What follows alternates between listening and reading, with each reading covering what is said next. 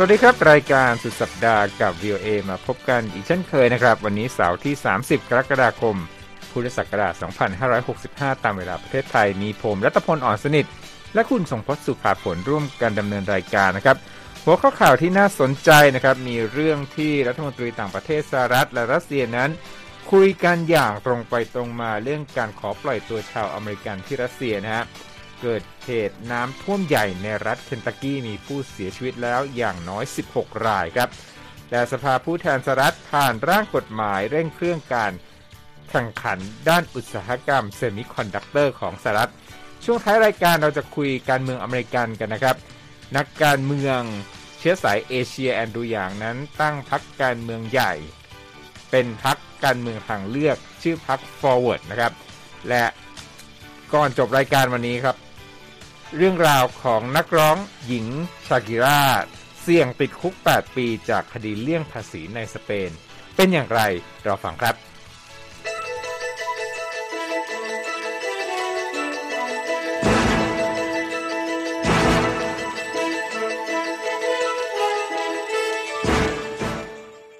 ที่อยากจะคุยกันวันนี้เนี่ยเป็นเรื่องของ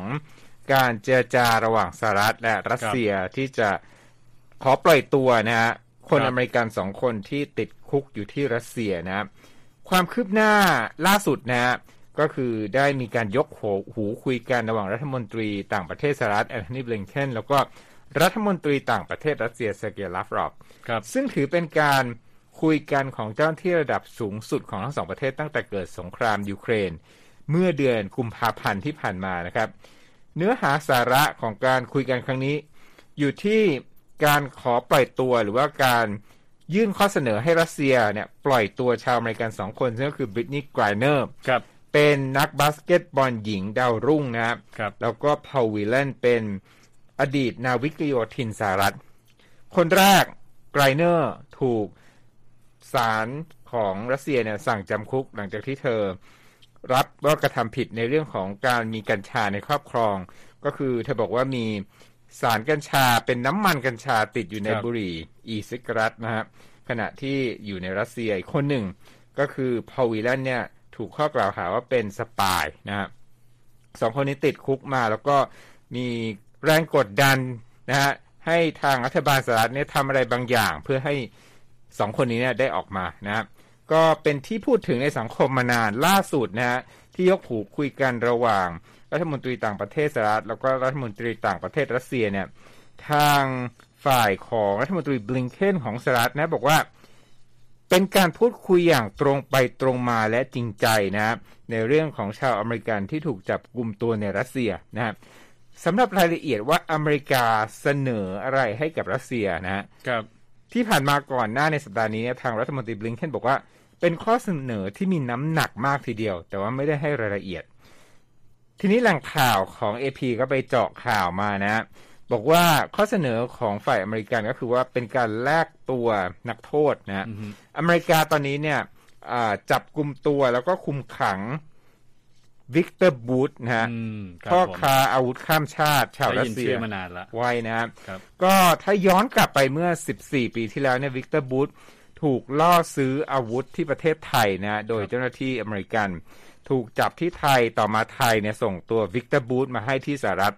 วิกเตอร์บูธก็จึงอยู่ในการควบคุมตัวของทางการอเมริกันแหล่งข่าวบอกว่าทางรัฐมนตรีต่างประเทศสหรัฐได้ยื่นข้อเสนอนี้ให้ ทางรัสเซียน่าสนใจมากคือนิ่งนะอือฮึยังไม่แสดงอาการใด ๆ ว่าจะตอบรับข้อเสนอนี้หรือไม่นะฮะไม่ส่งสัญญาณว่าจะยอมรับหรือว่าเปิดท่าทีมากน้อยเพียงใดนะ นอกจากการมีแถลงการที่บอกว่า ขอให้อเมริกาเนี่ย ใช้แนวทางการทูตแบบครับเงียบๆนะฮะโดยไม่ต้องปล่อยข้อมูลที่ทำให้เกิดการคาดเดาเพราะว่าอาจจะเป็นการพูดถึง refer นะว่าที่ผ่านมาเนี่ยอเมริกาเนี่ยพยายามที่จะทำให้เป็นข่าวเกี่ยวกับเรื่องการขอ ให้มีการปล่อยตัวชาวอเมริกันสองคนนี้นะครับ ก็มีเกร็ดอีกสองเรื่องด้วยกันที่ ในการยกหูคุยกันระหว่างบลิงเคนและลาฟรอฟครั้งนี้เนี่ยก็มีเรื่องของการที่ทางสหรัฐเนี่ยบอกว่ารัสเซียเนี่ยควรที่จะทำตามข้อตกลงที่เคยบอกว่าให้ยูเครนเนี่ยสามารถที่จะส่งออกธัญพืชผ่านทะเลดำได้นั่นก็เรื่องหนึ่งครับนะฮะแล้วก็เรื่องหนึ่งก็คือว่าส่งสัญญาณว่ารัสเซียเนี่ยจะต้องเตรียมตัวกับผลลัพธ์และความเสี่ยงต่างๆ หากว่าเดินตามแผนที่รัสเซียต้องการที่จะเข้ายึดบางส่วนทางตะวันออกแล้วก็ทางใต้ของยูเครนนะครับ นั่นก็เป็นเรื่องของการหารือกันระดับสูงนะครับระหว่างรัสเซียแล้วก็สหรัฐภาคพื้นของความขัดแย้งคุณสงพจน์สถานการณ์ที่ใช่เกิดขึ้นใช่ไหมฮะใช่ ตอนนี้ในที่รัสเซียกับยูเครนเป็นยังไงบ้างครับ ครับ ก็ต้องบอกว่าตอนนี้ก็ยังมีการสู้รบกันอย่างต่อเนื่องในหลาย ๆ พื้นที่นะครับ โดยเฉพาะทางภาคตะวันออกของยูเครนนะครับ ล่าสุดครับคุณรัตพล ทางรัสเซียและยูเครนก็มีการกล่าวหากันและกันนะครับ ว่าเป็นผู้โจมตีด้วยขีปนาวุธ หรือว่าระเบิดนะฮะใส่สถานที่คุมขังนักโทษสงครามของยูเครน หรืออที่เรียกว่า prisoner of war เนี่ยนะฮะ PO POW นะครับซึ่งทำให้มีผู้เสียชีวิตหลายสิบคนด้วยนะครับ เหตุการณ์สังหารนักโทษสงครามชาวยูเครนครั้งนี้ได้รับการยืนยันจากผู้สื่อข่าวของรอยเตอร์สนะครับที่อยู่ในพื้นที่ ก็ต้องบอกว่าเป็นเหตุการณ์ล่าสุดที่ทำให้เกิดความขัดแย้งนะครับ กับระหว่างทางรัสเซียกับชาติตะวันตกขึ้นมาอีกครั้งหนึ่ง กระทรวงกลาโหมรัสเซียรายงานนะครับ ว่ามีนักโทษสงครามเสียชีวิต 40 คน บาดเจ็บ 75 คนนะครับในการโจมตี เรือนจำในเมืองโอเลนิฟสกาเมื่อวันพฤหัสบดีนะครับ ซึ่งเป็นเมืองที่อยู่ในพื้นที่เขตปกครองดอนเนส ซึ่งเเป็นเขตปกครองที่รัสเซียก็ประกาศว่าได้ยึดครองไปแล้วก่อนหน้านี้นะครับ นอกจากนี้ยังบอกด้วยว่ามีเจ้าหน้าที่เรือนจำได้รับบาดเจ็บ 8 คนนะครับทางด้านโฆษกกลุ่มแบ่งแยกดินแดน รายงานตัวเลขผู้เสียชีวิต 53 คน บอกว่าเป็นยูเครนที่เป็นผู้โจมตีนะครับ อันนี้ทาง โฆษกของกลุ่มแบ่งแยกดินแดนที่รัสเซียสนับสนุนเนี่ยบอกว่ายูเครนโจมตีโดยใช้ครับจรวดแบบ HIMARS ซึ่งผลิตในสหรัฐอืมเป็นจรวดแบบที่ยิงได้หลายลูกนะครับครับแล้วก็โจมตีจากระยะไกลเขาบอกว่าเป้าหมายที่รัสเซียโจมตีเออที่ยูเครนโจมตีเนี่ยเพื่อปิดปากนักโทษสงครามเหล่านั้น ก่อนที่พวกเขาจะแพร่งพรายเรื่องการก่ออาชญากรรมของทหารยูเครน แต่ว่าทางยูเครนก็ปฏิเสธข้อกล่าวหาแล้วก็แน่นอนก็กล่าวหากลับ ว่ารัสเซียเป็นฝ่ายใช้ปืนอืมใหญ่โจมตีครับแล้วก็บอกว่าที่รัสเซียโจมตีเนี่ยเพื่อปิดบังการกระทำที่รุนแรงต่อบรรดาผู้ที่ถูกคุมขังอยู่ที่นั่นนะฮะก็เป็นการกล่าวหาซึ่งกันและกัน ทางด้านรัฐมนตรีต่างประเทศยูเครนกล่าวหาด้วยว่ารัสเซียก่ออาชญากรรมสงครามนะครับ แล้วก็ขอให้ประชาคมโลกเนี่ยร่วมกันประณามรัสเซียด้วย ทางด้านสำนักงานความมั่นคงยูเครนบอกนะครับ บอกว่า ได้ดักฟังข้อมูลทางโทรศัพท์ที่บ่งชี้ว่าทหารรัสเซียเป็นผู้โจมตีเรือนจำแห่งนี้ ขณะที่ฝ่ายข่าวกรองของยูเครนบอกว่า อาคารที่เกิดระเบิดเป็นสถานที่ที่คุมขัง นักโทษสงครามที่นำตัวมาจากโรงงานเหล็กอซอฟสตาลครับในเมืองมาริอูโพลซึ่งก็ทหารรัสเซียเนี่ยยึดได้เมื่ออาหลายเดือนที่แล้วนะครับ ก็เป็นการนำมาไว้ที่อาคารแห่งนี้แล้วก็เกิดการโจมตี นั่นก็เป็น การกล่าวหาซึ่งกันและกันของทั้งสองฝ่ายครับคุณรัตพลครับก็เป็นความสูญเสียครั้งสำคัญอีกครั้งหนึ่งครับนะครับ ที่พื้นที่ความขัดแย้งครับ กลับมาที่กรุงวอชิงตันกันบ้างครับพาดหัวต่อไปนะครับ เรื่องสภาผู้แทนรัฐสหรัฐที่ผ่านกฎหมายเร่งเครื่องการแข่งขันด้านเซมิคอนดักเตอร์นะครับข่าวบอกว่าทางสภาผู้แทนอเมริกันเนี่ยผ่านร่างนโยบาย กฎหมายงบประมาณถึง 280,000 ล้านดอลลาร์เชียวนะครับครับคุณทรงพจน์เพื่อที่จะสนับสนุนเซมิคอนดักเตอร์แล้วก็งานวิจัยทางวิทยาวิทยาศาสตร์ เพื่อเริ่มการจ้างงานในวงการ เพื่อเร่งการจ้างงานนะในวงการเทคโนโลยีขั้นสูงของสหรัฐแล้วก็ช่วยให้อุตสาหกรรมนี้เนี่ยแข่งขันได้กับหลายประเทศโดยเฉพาะยิ่งกับจีน ที่ผ่านมานะคงจะเห็นข่าวในช่วงโควิด19ที่การขาดแคลนชิปคอมพิวเตอร์เนี่ยทำให้ การผลิตของอเมริกาหลายอย่างนะฮะรถยนต์เนี่ยใช่ถึงกับขาดตลาดเลยทีเดียวนะฮะราคาสินค้าก็เพิ่มสูงขึ้น สินค้าที่ต้องใช้ชิปคอมพิวเตอร์เนี่ยซึ่งมีตั้งแต่คอมพิวเตอร์ โทรศัพท์ไปจนถึงรถยนต์นะฮะหลายอย่างมากมายเครื่องจักรครับในโรงงานด้วยนะครับนี่ก็เป็นมันก็ wake up call นะครับ คือหลังจากเกิดเหตุการณ์ที่อเมริกาเนี่ยดูเหมือนว่าจะพึ่งพาเซมิคอนดักเตอร์จากต่างประเทศตอนนี้เนี่ยทางสภาเนี่ยก็ผ่านกฎหมาย ครั้งนี้งบประมาณมหาศาลเลยทีเดียวนะ ที่จะ ขับเคลื่อนเรื่องนี้ให้อเมริกาเนี่ยลดการพึ่งพาให้ลดลงนะครับ ทางสภาผู้แทนราษฎรอเมริกันเนี่ยได้ ผ่านร่างด้วยตัวเลขที่น่าสนใจคุณทรงพจน์ 243 เสียงต่อ 187 เสียงนะ นั่นก็หมายความว่า Republican 24 คนเนี่ย ลงคะแนนร่วมกับ Democrat ในการร่างผ่านร่างงบประมาณนี้นะแล้วก็ต่อไปเนี่ยประธานาธิบดีโจไบเดนก็จะลงนามเป็นกฎหมาย เพราะว่า ทางวุฒิสภาก็ได้ลงคะแนนเสียงแล้วเหมือนกัน 64 ต่อ 33 ก็คือได้เสียงของริพับลิกันมาครับ ร่วมกับเดโมแครตด้วยเช่นกันนะครับ ถือว่าเป็นความสำเร็จด้านการผลักดันของฝ่ายนิติบัญญัติครั้งนี้นะครับ มีเสียงแตกอยู่บ้างคุณทรงพจน์ริพับลิกันบางคนเนี่ยบอกว่าไม่ควรใช้เงินจำนวนมากเพื่อสนับสนุนอุตสาหกรรมเซมิคอนดักเตอร์ โดยให้เหตุผลนะครับว่า ร่างกฎหมายดังกล่าวเนี่ยจะมอบเงิน แล้วก็เรื่องการลดหย่อนภาษีให้กับอุตสาหกรรมที่เป็นอุตสาหกรรมที่ไม่ต้องพึ่งพารัฐบาลอีกต่อไปแล้วนะครับอย่างเช่น สสกาย เรสเชนทาเลอร์นะฮะจากพรรครีพับลิกันรัฐเพนซิลเวเนีย บอกว่า วิธีการช่วยเหลืออุตสาหกรรมนี้เนี่ยควรเป็นการลดภาษีและผ่อนคลายกฎระเบียบของรัฐบาลกลาง ไม่ใช่การให้งบประมาณเพื่อเพิ่มขึ้นนะซึ่ง ถือว่าเป็นการเลือกผู้แพ้ผู้ชนะในวงการอุตสาหกรรมนะก็เป็นทัศนะที่น่าสนใจ แต่ขณะเดียวกันก็มีริพับลิกันที่สนับสนุนเช่นกันนะ เช่นครับสสไมเคิลแมคคอลนะบอกว่าเรื่องนี้เป็นเรื่องจำเป็น แล้วก็เป็นกุญแจสำคัญที่จะทำให้สหรัฐเนี่ยลดการพึ่งพาเซมิคอนดักเตอร์จากไต้หวัน เขาพูดถึงเรื่องของความอ่อนไหวของการเมืองไต้หวันกับจีนด้วยว่า ถ้าเกิดเหตุการณ์อะไรขึ้นเนี่ยสิ่งที่จะกระทบมาเนี่ยก็ถึงขั้นที่ว่าอเมริกาเนี่ย อาจจะได้ผลกระทบทางเศรษฐกิจด้วยเพราะว่าพึ่งพาเซมิคอนดักเตอร์จากไต้หวันเนี่ยนะครับ มาเปิดตัวเลขของงบดังกล่าวกันคุณทรงพจน์ ร่างกฎหมายดังกล่าวเนี่ยจะจัดสรรงบประมาณ 52,000 ล้านดอลลาร์นะฮะครับเป็นเงินช่วยเหลือแล้วก็เงินกระตุ้นอุตสาหกรรมเซมิคอนดักเตอร์และมอบสิทธิ์ลดหย่อนภาษี 25%นะฮะสำหรับบริษัทที่ลงทุนในโรงงานชิปในสหรัฐ และกำหนดให้เพิ่ม งบในโครงงานวิจัยเป็นเงินราว2แสนล้านดอลลาร์ในช่วงอีก 10 ปีจากนี้นะฮะมีหน่วยงานที่ดูแลเรื่องของการวิเคราะห์งบประมาณ ซึ่งเป็นการวิเคราะห์อิสระนะครับ หน่วยงานนี้ก็คือชื่อว่าสำนักงานวิเคราะห์ และติดตามการใช้งบประมาณแห่งรัฐสภาสหรัฐ หน่วยงานนี้เนี่ยบอกว่ากฎหมายดังกล่าวจะทำให้สหรัฐนั้นมีงบขาดดุลมากขึ้นราว 79,000 ล้านดอลลาร์ในช่วง 10 ปีจากนี้นะครับ ก็เป็นเรื่องของการขับเคลื่อนกฎหมายเพื่อเสริมความแข่งขันทางเศรษฐกิจในอุตสาหกรรมที่สำคัญนะครับ ยังอยู่ที่อเมริกาคุณสมพศ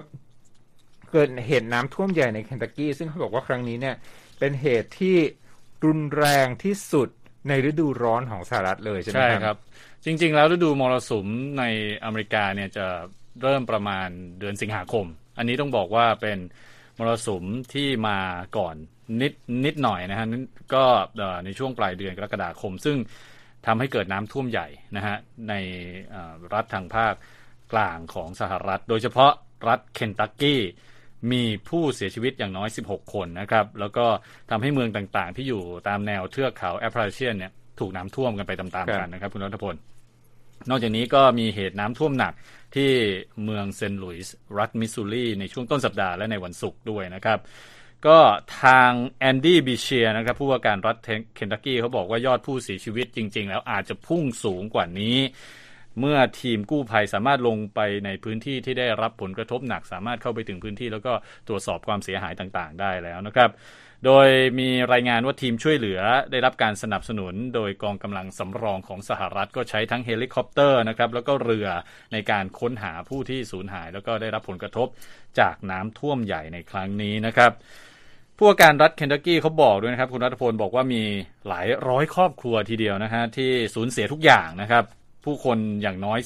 33,000 คน ไม่มีไฟฟ้าใช้ แล้วก็น้ำท่วมเข้าไปในหลายพื้นที่รวมทั้งทางตะวันตกของรัฐเวอร์จิเนียนะครับแล้วก็ทางตอนใต้ของรัฐเวสต์เวอร์จิเนียด้วย ซึ่งเป็นพื้นที่ที่ส่วนใหญ่ประชากรก็ยากจนอยู่นะครับผู้ว่าบิเชียบอกต่อนะครับว่ามีประชาชนมากกว่า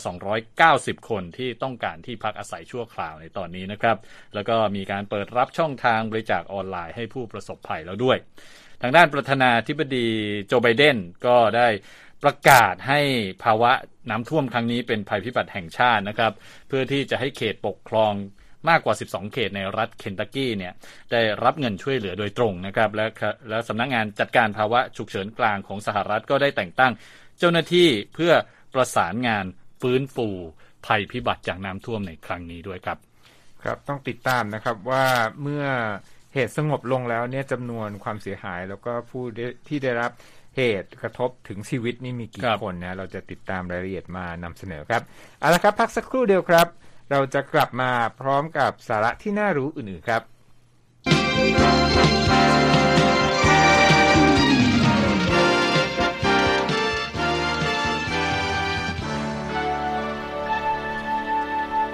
ครับ section นี้ของรายการสุดสัปดาห์จะคุยเรื่องการเมืองนะการเมืองสหรัฐใช่ เพราะว่าใกล้จะถึง เลือกตั้งกลางเทอมปลายปีครับคือมีนายทหารใหญ่คนหนึ่งระดับบอสเลยนะของอเมริกาเนี่ยอยู่ในฉากการเมืองอเมริกันในช่วงหลายสัปดาห์ที่ผ่านมาที่มีการสืบสวนนะเหตุการณ์วันที่ 6 มกราคม ปีที่แล้วที่มีการบุกยึดอาคารรัฐสภาสหรัฐขณะที่กำลังมีการยืนยันผลการเลือกตั้งประธานาธิบดี ซึ่งผู้ที่บุกเนี่ยก็คือผู้ที่สนับสนุนประธานาธิบดีโดนัลด์ทรัมป์เป็นความริเริ่มตรวจสอบโดยทางรัฐสภา บุคคลหนึ่งที่ผมบอกว่าเป็นตัวบอสทางทหารก็คือ เป็นประธานคณะเสนาธิการร่วมของเหล่าทัพสหรัฐ ซึ่งก็คือพลเอกมาร์คมิลลี่นะฮะเป็นนายพลใหญ่นะฮะขึ้นให้การไต่สวนนะฮะต่อคณะสืบสวนหาความจริงครั้งนี้นะฮะโดยคลิปเสียงนะฮะที่พลเอกมิลลี่พูดออกมาถึงเรื่องเหตุการณ์วันนั้นเนี่ย ได้แสดงทัศนะต่อท่าทีของประธานาธิบดีโดนัลด์ทรัมป์ที่ดำรงตำแหน่งผู้นำสหรัฐในขณะนั้น ในวันเกิดเหตุนะนายทหารผู้นี้บอกว่าคุณเป็นผู้บังคับบัญชาสูงสุด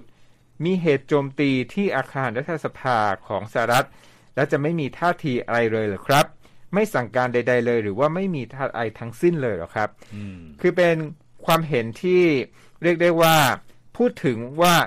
เมื่อเหตุการณ์คับขันวิกฤตขนาดนี้เนี่ย ผู้ที่มีตำแหน่งเป็นผู้บังคับบัญชาสูงสุดโดยตำแหน่งคือประธานาธิบดีสหรัฐทำไมถึงนิ่งเฉย ซึ่งฝ่ายตรวจสอบของรัฐสภาฝ่ายการเมืองเนี่ยก็มีการให้พยานหลายบุคคลนะมาให้ข้อมูลแล้วก็สรุปก็คือว่ากรรมการชุดนี้เนี่ยบอกว่าประธานาธิบดีโดนัลด์ทรัมป์ไม่ยอมที่จะแสดงปฏิกิริยาใด ๆ เพื่อทำให้ผู้ที่บุกมาเนี่ยมีท่าทีที่ ผ่อนคลายผ่อนคลายความตึงเครียดลงนะหรือว่ายับยั้งการใช้ความรุนแรง ฝ่ายประธานาธิบดีโดนัลด์ทรัมป์ก็บอกว่าตนนั้นไม่ได้มีอะไรที่ทำได้มากกว่าที่ทำอยู่ในขณะนั้นแล้วนะครับสำหรับพลเอกมิลลี่ที่ผมยกขึ้นมาเล่าถึงเนี่ยเพราะว่าเป็นบุคคลที่อยู่ในกองทัพและเราไม่ค่อยที่จะเห็นบทบาทของกองทัพในการเมืองอเมริกัน ซึ่งการให้การครั้งนี้เนี่ยก็เป็น สิ่งที่เห็นน้อยครั้งนะฮะที่มีทหารอเมริกันพูดถึงผู้นำสหรัฐในบริบทของการเมืองนะพลเอกมิลลี่เนี่ยเป็นหนึ่งในเจ้าหน้าที่ของกองทัพระดับสูง 8 นายนะที่ร่วมออกแถลงการหลังเกิดเหตุ 6 มกราคมนะโดยระบุว่าเหตุจาจนครั้งนี้เนี่ยเป็นการโจมตีกระบวนการตามรัฐธรรมนูญ และยืนยันว่าโจไบเดนคือประธานาธิบดีสหรัฐ และโดยตำแหน่งนั้นเป็นผู้บังคับบัญชาสูงสุดของกองทัพอเมริกันคนต่อไปนะ โดยหนังสือที่ชื่อว่า I Alone Can Fix It นะครับ เขียนโดยนักข่าวของ Washington Post สองคนนะ ฟิลิป รักเกอร์ แล้วก็แครอลเลนนิก เป็นหนังสือเกี่ยวข้องกับปีสุดท้ายของทรัมป์ที่อยู่ในตำแหน่งเนี้ก็ได้บอกว่าพลเอกมิลลี่เนี่ยแสดงความกังวลถึงความเป็นไปได้ ว่าจะมีการล้มการเลือกตั้ง และเขาเองก็ต้องเตรียมพร้อมที่จะเกิด ที่จะอาจจะมีเกิดเหตุจลาจลดังกล่าวที่เกิดขึ้นนะครับ ฝ่ายโดนัลด์ทรัมป์ก็ออกคำแถลงผ่านเว็บไซต์ของตนนะบอกว่าเขาไม่เคยพูดถึงเรื่องของการล้มอำนาจประชาชนเลยนะแล้วก็บอกว่าถ้าเกิดรัฐประหารจริงๆเนี่ยพลเอกมิลลี่ก็จะเป็นหนึ่งในบุคคลท้ายๆที่เขาจะทำรัฐประหารด้วยนะครับเอาละครับ นั่นก็เป็นบุคคลของกองทัพที่ผมจะพูดถึง แต่คนหนึ่งเนี่ยเป็นบุคคลทางการเมืองเลยคุณสมพศครับแอนดรูหยางนะฮะคลุกคลีกับการเมืองตั้งแต่ ผมว่าเลือกตั้งประธานาธิบดีสหรัฐรอบที่แล้วนะครับที่ คัดตัวของพรรคเดโมแครตใช่ ปี 2020 ตอนนั้นนะเราเริ่มรู้จักชื่อแอนดรูหยางในฐานะของนักการเมืองอเมริกันเชื้อสายเอเชียที่ก้าวขึ้นมาลงชิงชัยในตำแหน่งผู้แทนของพรรคเดโมแครตในตอนนั้นนะครับเพื่อที่อยากจะเป็นประธานาธิบดีสหรัฐนะฮะตอนนั้นเนี่ยก็ถือว่าเป็นตัวแทนชาวเอเชียในระดับหนึ่งนะครับ แต่ว่าตอนนี้ต้องบอกว่า เขาเขาพยายามจะก้าวไปไกลกว่านั้น ไม่ใช่แค่ตัวแทนของชาวเอเชียแล้ว จะเป็นตัวแทนของพรรคทางเลือกที่สามคุณรัตพลเขาประกาศตั้งเลยนะพรรคทางเลือกที่สามนะครับ โดยใช้ชื่อว่าพรรค Forward นะฮะเราจะเรียกว่าพรรคอะไรไปข้างหน้าพรรคเดินหน้าอะไรก็แล้วแต่นะฮะแต่ว่าเพิ่งประกาศเมื่อวันพุธที่ผ่านมานะครับ มีประธานพรรคร่วมกันสองคน แอนดรูหยางที่เราเพิ่งพูดถึงไป กับคริสตินทอดด์วิทแมนคนนี้เป็นอดีตผู้ว่าการรัฐนิวเจอร์ซีย์แต่ว่าเป็นพรรครีพับลิกันนะครับ ก็คือเป็นการจับมือกันของอาอดีตสมาชิกของเดโมแครตกับอดีตสมาชิกของรีพับลิกันครับอันนี้ก็ที่ทำให้ประเด็นนี้น่าสนใจมากสำหรับพรรคการเมืองใหม่นะครับ เป้าหมายของการตั้งก็คือเพื่อที่จะดึงดูดผู้ที่มีสิทธิ์เลือกตั้งหลายล้านคนที่เบื่อหน่ายกับระบบพรรคการเมืองสองพรรคครับที่ผ่านมาในช่วงหลายศตวรรษที่ผ่านมานะครับ ผลสำรวจนะฮะเขาบอกว่าพรรคพรรคพรรคนี้เนี่ยเป็นพรรคทางเรื่องใหม่ ซึ่งเอ่อผลสำรวจของสำนักวิจัยแกลลับบอกว่าตอนนี้ประชาชนอเมริกันประมาณ 2 ใน3นะครับเชื่อว่าจำเป็นต้องมีพรรคการเมืองที่ 3 ขึ้นมาเพื่อเป็นทางเลือก ถือว่าเป็นตัวเลขเอ่อสูงสุดเลยนะฮะสำหรับการเอ่อลงคะแนนแล้วบอกว่าอยากจะให้มีพรรคทางเลือกที่ 3 ดังนั้นเนี่ยพรรคนี้ก็เลยใช้ว่าเอ่อจุดใช้อันนี้เป็นเป็นเป็นฐานในการอ้างอิงในการจัดตั้งพรรคการเมืองใหม่ขึ้นมานะครับ เขาบอกว่าการประชุมของผู้นำพรรค forward เนี่ยจะมีขึ้นต่อเนื่องในมากกว่า 20 เมืองทั่วประเทศ ช่วงปลายปีนี้นะครับ ต่อเนื่องไปเรื่อยๆ มีการเปิดตัวพักแล้วก็เรียกเสียงสนับสนุนจากฐานคะแนนนะครับ การเปิดตัวอย่างเป็นทางการจะมีขึ้นที่รัฐเท็กซัสนะครับนครฮูสตันในวันที่ 24 กันยายนนี้ ส่วนการประชุมใหญ่ของพักครั้งแรก ตั้งไว้วางเป้าไว้คือช่วงฤดูร้อนปีหน้านะครับ ก็เอ่อเป็นช่วงปี 2023 แล้วก็พยายามที่จะทำคะแนนไปเรื่อยๆ จนถึงปี 2024 ซึ่งเป็นปีครับที่มีการเลือกตั้งประธานาธิบดี แล้วก็อ่าสมาชิกรัฐสภาอีกในหลาย ๆตำแหน่งนะครับ อันนั้นจะเป็นการเปิดตัวของพรรค forward ที่บนเวทีสนามเลือกตั้งอย่างเป็นทางการจริง ๆ นะครับ คราวนี้มาดูกันครับคุณรัตพลว่าพรรค forward นี่ก่อตั้งขึ้นโดยกลุ่มอะไรบ้างนะครับ มีกลุ่มหลักๆ 3 กลุ่มด้วยกันนะครับ กลุ่มแรกชื่อว่ากลุ่ม Renew America Movement นะครับ ซึ่งเป็นกลุ่มที่ก่อตั้งขึ้นเมื่อปีที่แล้วนะครับ เป็นอดีตเจ้าหน้าที่พรรครีพับลิกันในรัฐบาลของประธานาธิบดีโรนัลด์เรแกนประธานาธิบดีจอร์จดับเบิลยูบุชแล้วก็ประธานาธิบดีโดนัลด์ทรัมป์มารวมกันนะครับ กลุ่มที่ 2 ก็คือ Forward Party ตั้งขึ้นโดยแอนดรูหยางนี่เองนะครับ และกลุ่มที่ 3 ก็คือ Serve America Movement นะครับ เป็นรวบรวมนักการเมืองสังกัดพรรคเดโมแครตพรรครีพับลิกัน แล้วก็เอ่อสังกัดอิสระเข้ามารวมกันเป็น 3 กลุ่มหลักๆ ที่อยู่ในพรรค Forward พรรคใหม่นี้นะครับ มีคำขวัญของพรรคด้วยนะครับ บอกว่าจะแก้ปัญหาใหญ่ที่อเมริกาเผชิญ ซึ่งไม่ใช่ซ้ายไม่ใช่ขวา แต่ต้องไปข้างหน้า อันนี้เป็นคำขวัญของพรรค Forward แล้วก็เขาตั้งเป้านะครับ ว่าจะลงทะเบียนพักแล้วก็มีชื่อในใบลงคะแนนทั้ง 50 รัฐภายในปี 2024 ก่อนการเลือกตั้งอ่าประธานาธิบดีอย่างที่บอกไปนะครับ คราวนี้อ่ามีผลกระทบของพรรค forward เนี่ยจะมีมากแค่ไหน นักวิเคราะห์ก็พูดกันไปนะครับ เพราะว่าในอดีตเคยมีพรรคการเมืองทางเลือกครับ คุณรัตพลคงจะจำได้นะฮะพรรคกรีน มีชื่อเสียงตอนนั้นเนี่ยมีการลงสมัครในในปีคศ 2000 นะครับ แล้วก็ผู้สมัครราล์ฟเนเดอร์เนี่ยได้คะแนนไปไม่น้อยนะครับ ในการเลือกตั้งประธานาธิบดี แต่ว่านักวิเคราะห์บอกว่าเขาไปดึงคะแนนมาจากอัลกอร์ซึ่งเป็นตัวแทนพรรคเดโมแครตในตอนนั้นทำให้จอร์จดับเบิลยูบุชได้รับชัยชนะนะครับ นั่นก็เป็นผลกระทบที่เคยเกิดขึ้นจากพรรคทางเลือกที่3นะครับ ถึงกระนั้นก็ตามนะครับ นักวิเคราะห์การเมืองสหรัฐ อีกคนหนึ่งสจวร์ตโรเทนเบิร์กเขาบอกว่า เป็นเรื่องเป็นเรื่องง่ายที่จะพูดถึงพรรคการเมืองที่สามแต่แทบจะเป็นไปไม่ได้ที่จะทำให้เกิดขึ้นจริง ๆ ในระดับในระดับชาตินะครับ เหตุผลหลักก็เพราะสองพรรคใหญ่ เริ่มต้นด้วยการวางรากฐานมาตลอดหลายหลายร้อยปี หลายศตวรรษนะฮะวางรากฐานฐานคะแนนต่างๆ ใน 50 รัฐของอเมริกามาแล้ว ดังนั้นการที่พรรคที่ 3 จะมาแทรกเนี่ยถือว่าเป็นเรื่องที่ยากนะครับ ก็แอนดรูหยางเขาก็บอกว่าก็จะเป็นความพยายามนะฮะในการที่จะทำให้พรรคนี้เติบโตขึ้นมาให้ได้ ส่วนอีกคนหนึ่งคือไมล์เทเลอร์ซึ่งเป็นอดีตเจ้าหน้าที่ความมั่นคงในประเทศในสมัยประธานาธิบดีทรัมป์บอกนะครับว่า แนวคิดหลักก็คือการตั้งพรรคที่น่าเชื่อถือ แล้วเอ่อตอนนี้เนี่ยเขาบอกว่าสถานการณ์ได้เปลี่ยนไปแล้วนะครับ เมื่อเทียบกับพรรคทางเลือกในอดีต ดังนั้นเนี่ยคนอเมริกันส่วนใหญ่เนี่ยมองว่า รีพับลิกันกับเดโมแครตเนี่ยค่อนข้างที่จะทำงานไม่ได้ ดังนั้นเนี่ยการมีพรรคทางเลือกที่ 3 อาจจะเป็นเอ่อความต้องการของคนอเมริกันส่วนใหญ่ในตอนนี้ไปแล้ว ครับ ผมอ่านอาบทที่แอนดรูว์หยางแล้วก็เพื่อนร่วมพักได้เขียน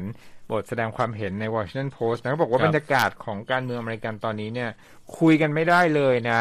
คือหมายความว่าถ้าเป็นเรื่องของ Second Amendment หรือว่าสิทธิการครองปืน ก็มีความเห็นที่ยากที่จะลงรอยกัน เรื่อง climate change หรือภาวะการเปลี่ยนแปลงผิดธรรมชาติ ก็ยากที่จะคุยกันดูเรื่องนะ ดังนั้นเนี่ยเขาก็จึงเหมือนมีแรงบันดาลใจนะที่จะ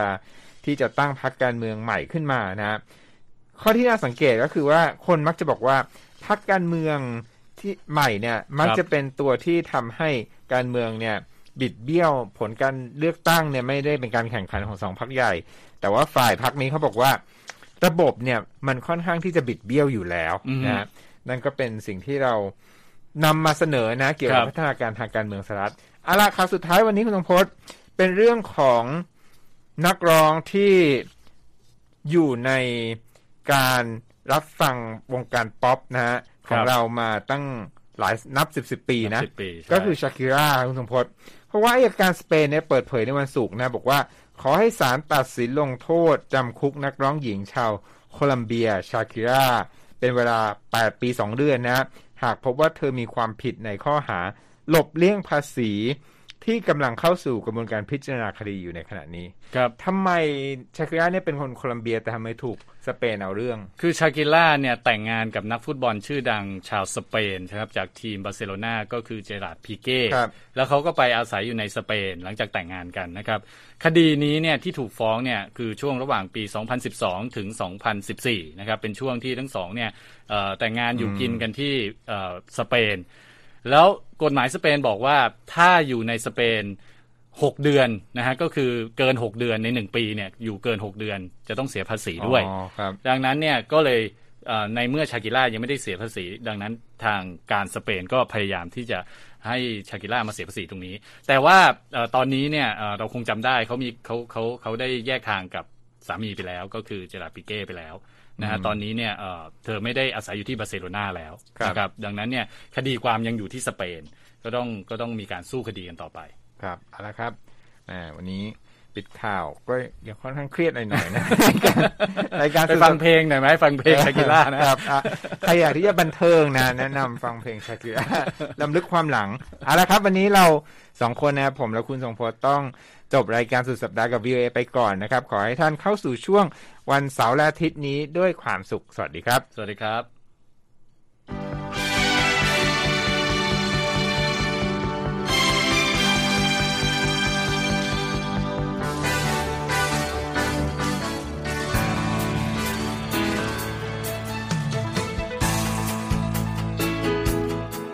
ครับ และที่จบไปก็คือรายการจาก Voice of America ภาคภาษาไทย หากคุณผู้ฟังต้องการฟังรายการในวันนี้อีกครั้ง สามารถเข้าไปได้ที่เว็บไซต์ voa thai com และคลิกที่โปรแกรมของเราครับ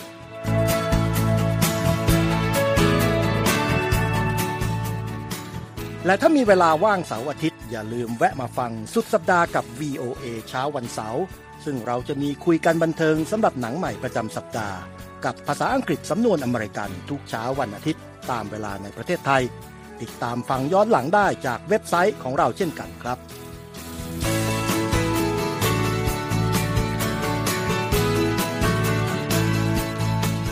และสำหรับคุณผู้ฟังที่ชอบเรียนรู้ภาษาอังกฤษ ตอนนี้เรามีคอลัมน์พิเศษ Let's Learn English ซึ่งเปิดโอกาสการเรียนรู้และฝึกทักษะภาษาอังกฤษ ในรูปแบบที่ถูกออกแบบโดยผู้เชี่ยวชาญตามมาตรฐานการศึกษาของอเมริกา เพื่อให้เนื้อหาเหมาะสมสำหรับผู้เริ่มเรียนภาษาอังกฤษ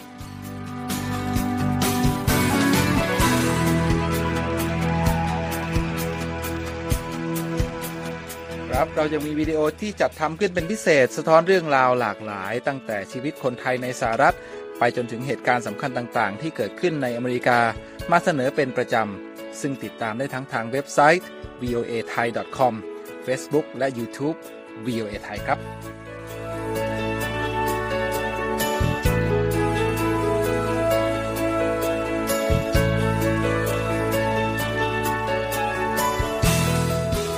ไม่ใช่แค่นั้นนะคะ เรายังมี Facebook Live ให้ชมการออกอากาศสดจากกรุงวอชิงตัน